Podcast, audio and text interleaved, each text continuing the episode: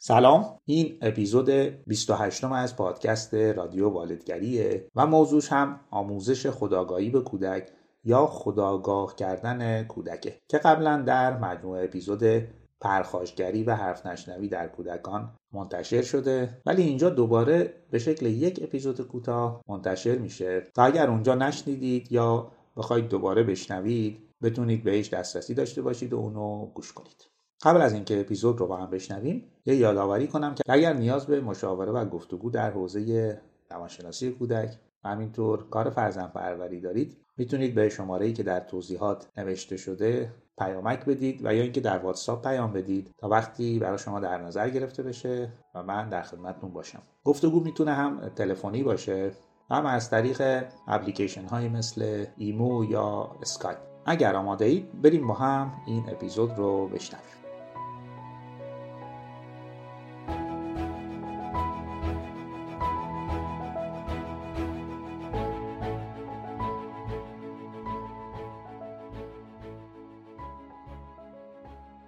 اما بریم سراغ تکنیک ها و راهکارهایی که هدفشون آموزش مهارت ها به کودکانه و همینطور توانمند کردن کودک. همینطوری که در بخش علت ها صحبت کردم یکی از دلایل اصلی پرخاشگری و حرف نشنوی در کودکان کمبود برخی از مهارت ها و یا ناتوانمندی در بعضی از زمینه هاست مثلا کودکی که مهارت لازم رو برای ابراز وجود نداره خیلی موقع می‌تونه درخواستش رو با حالت پرخاش ابراز بکنه. و یا اگر این توانایی رو نداشته باشه که بتونه با یک باخت و یا یک شکست کنار بیاد و اون رو بپذیره و ازش بگذره خب می‌تونه دست به پرخاشگری بزنه و به خودش و دیگران آسیب بزنه. پس قرار یک سری مهارت و توانمندی رو با این تکنیک هایی که در ادامه میگم در بچه ها بکاریم و به وجود بیاریم. راهکار اول آموزش خداگاهی به کودکانه یا خداگاه کردن کودک خداگاهی به چه معنی؟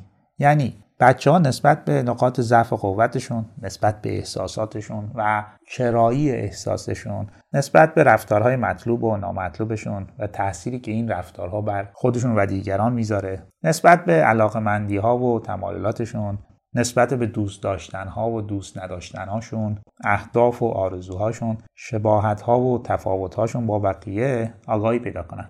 بچههایی که خداگاهی بیشتر و بهتری دارن به توانایی خودمدیریتی و خودتنظیمی قویتری هم دست پیدا می‌کنن.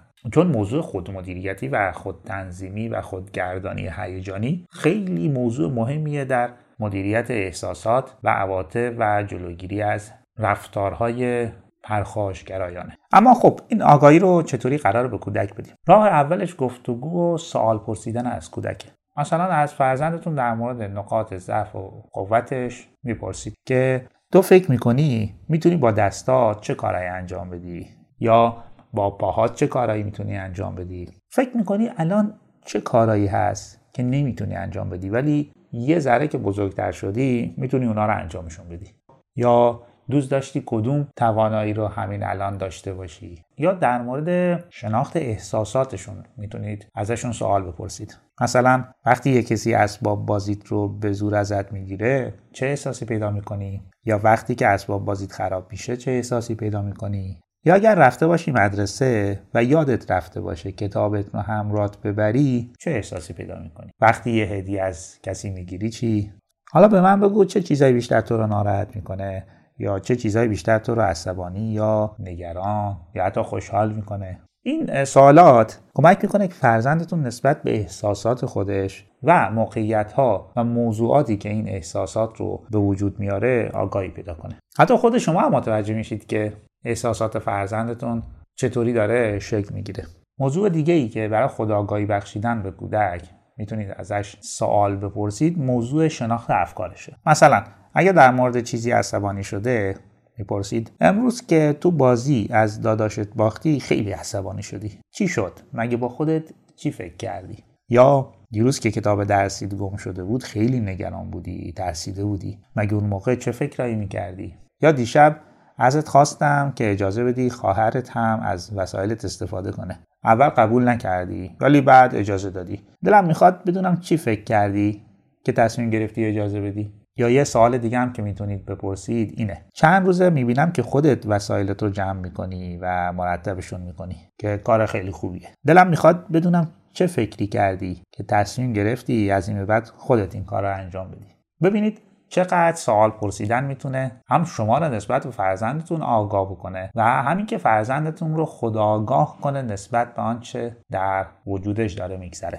یا در مورد رفتارهاش می‌تونید ازش سوال بپرسید. تو فکر می‌کنی کدوم رفتارها باعث میشه که بقیه دلشون بخواد که با تو بازی کنن؟ یا کدوم رفتاراست که ممکنه انجام بدی و دیگران دوست نداشته باشن با تو بازی کنن؟ یا کدوم رفتارهای تو باعث میشه من کارهای کمتری بخوام تو خونه انجام بدم؟ یا می‌پرسید کاری هست که فکر می‌کنی می‌تونی خودت انجام بدی یا بهتری که خودت انجام بدی ولی انجامش نمیدی؟ یا تا حالا فکر کردی وقتی عصبانی میشی چیکار می‌کنی؟ وقتی ناراحت میشی چیکار می‌کنی؟ یا در مورد همدلی کردن می‌تونید از فرزندتون سوال بپرسید.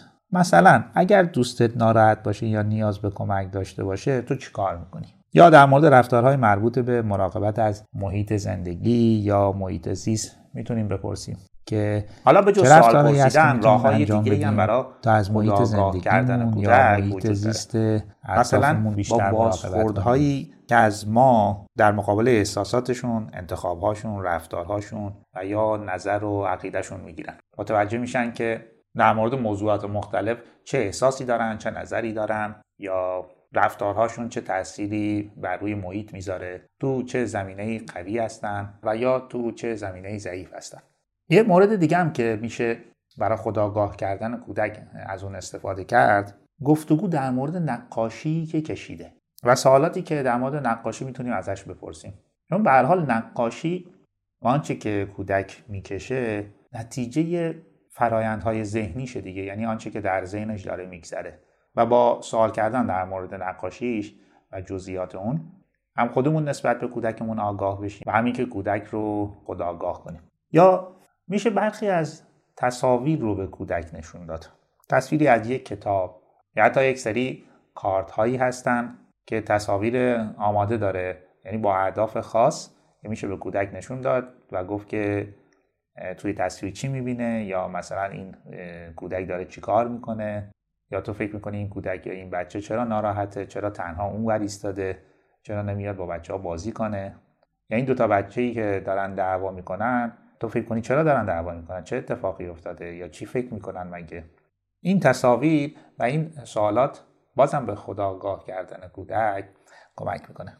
پس با خداگاه کردن کودک نسبت به احساساتش نسبت به رفتارش و افکارش یه قدم در مسیر رشد شکوفاییش برداشتیم.